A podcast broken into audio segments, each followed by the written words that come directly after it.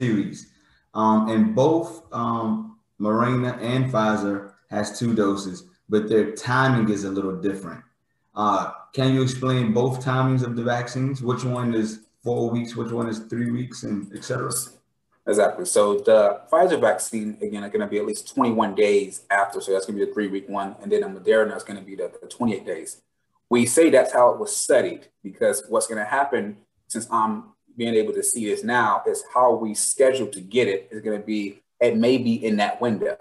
Uh, when, once you get the vaccine, a lot of people would not be able to, due to the, the, the workload and just the availability, be able to receive the vaccine exactly three weeks after. So there's going to be a range that I see, uh, but it's going to be a little shorter for Pfizer. It's going to be a little longer for the Moderna vaccine. So we're going to be say uh, around 21 days for the Pfizer and around 28 days because I think I don't want people to panic if they don't get exactly this many days after. Yeah, I definitely understand that. Um, want people to know that it's a recommendation to get it on the 21st day or the 28th day depending on the vaccine that you receive. Um, okay, so now we know how the vaccine actually works. We know how to administer or how to, the, the series works. Um, do you know of anyone that has received the vaccine? Yeah, I would say that the majority of people who I work with, I'm in the emergency department, and the people who I know um, that's also working have already received the vaccine. I myself received the, the first dose of the vaccine about two weeks ago. I'm getting ready to receive my second dose uh, next week. So I, I would say the majority of people have, have received it. And I'm just, I've just been so disappointed.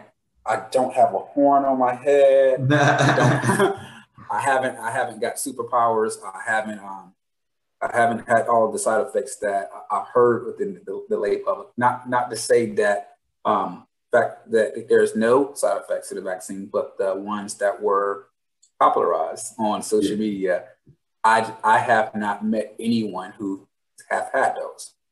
All right, so I'm glad you brought up the side effects and the ones that people are scared to scared about because they believe that will affect them or happen to them. Um, can you go down and list the side effects uh, people should look out for once they receive the vaccine? And Absolutely. from your experience, what side effects did you have? Absolutely. So one thing I can say based off the, off the studies and based off talking to individuals, there's a high probability of these side effects I'm going to talk to you about. It's, it's most likely going to happen.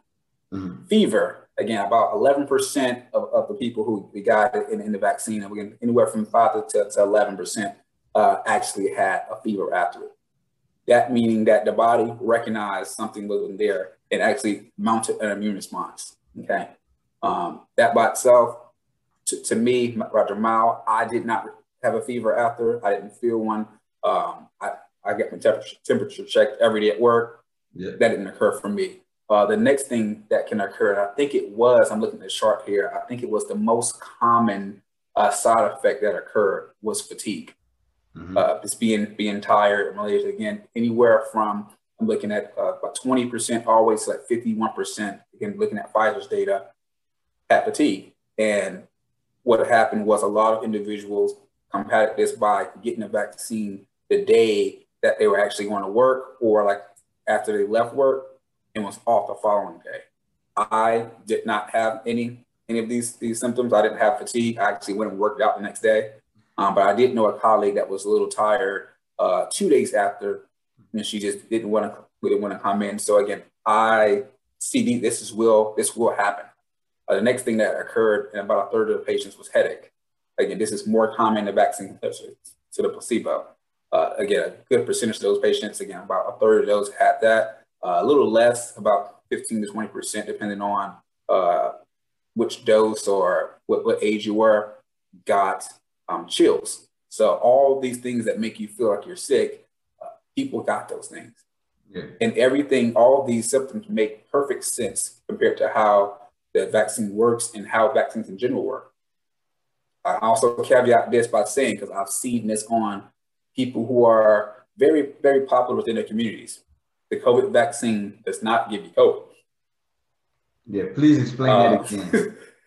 again, it, it's almost impossible for, again, the current vaccines that are on the market to give you COVID. These are not live vaccines. This does not have the actual thing. This has a message that sets a bit of protein that is familiar on the surface. Uh, again, it's like saying, okay, we have a message that encodes for uh, um, for tires. So everything that has tires is going to go ahead and, and, and, eliminate that. We're not saying we're giving you a Rolls Royce. Yeah. so it, it just doesn't work that way. Again, I've seen and heard these things, and people come after me and told me, "Oh, you know, I know someone who who got the vaccine. They were sick the next day." Yes, your your body forms an immune, immune response and attacks that protein just as it would the, the, virus. So that next way you're smarter and you're well prepared, prepared to fight this virus if you come in contact with it again. So again, you have that, you have muscle pain, you have joint pain. You can you can have these, these are the most common symptoms that have been studied. Also, these are the most common things I hear patients and people who I know who've received the vaccine uh, talk about. So this, these things will happen. Again, it didn't happen to me. Um, but again, I, I always want to caveat that nothing's perfect. You're, you're not going to feel amazing after getting this vaccine for a few days. It has seemed that these things occur a little bit more after the second dose. So I may not be in the clear yet because this is all based off people who who got it the first the first dose. So I just caveat with that. Um, uh, great information right there. So basically, what you're telling me, just like any vaccine, you're gonna have the redness, soreness at the injection site, muscle aches, and a mild fever. It's going to give you the same symptoms such as a flu shot or a Tdap shot, particularly, right? Absolutely. I've received all three of those vaccines from the last month, so I can definitely tell you. so I can definitely tell you that these things can occur, and it doesn't. It, I didn't feel any difference from uh, that vaccine, the, the Tdap or or uh, flu versus this one here at this point. Man, that's good.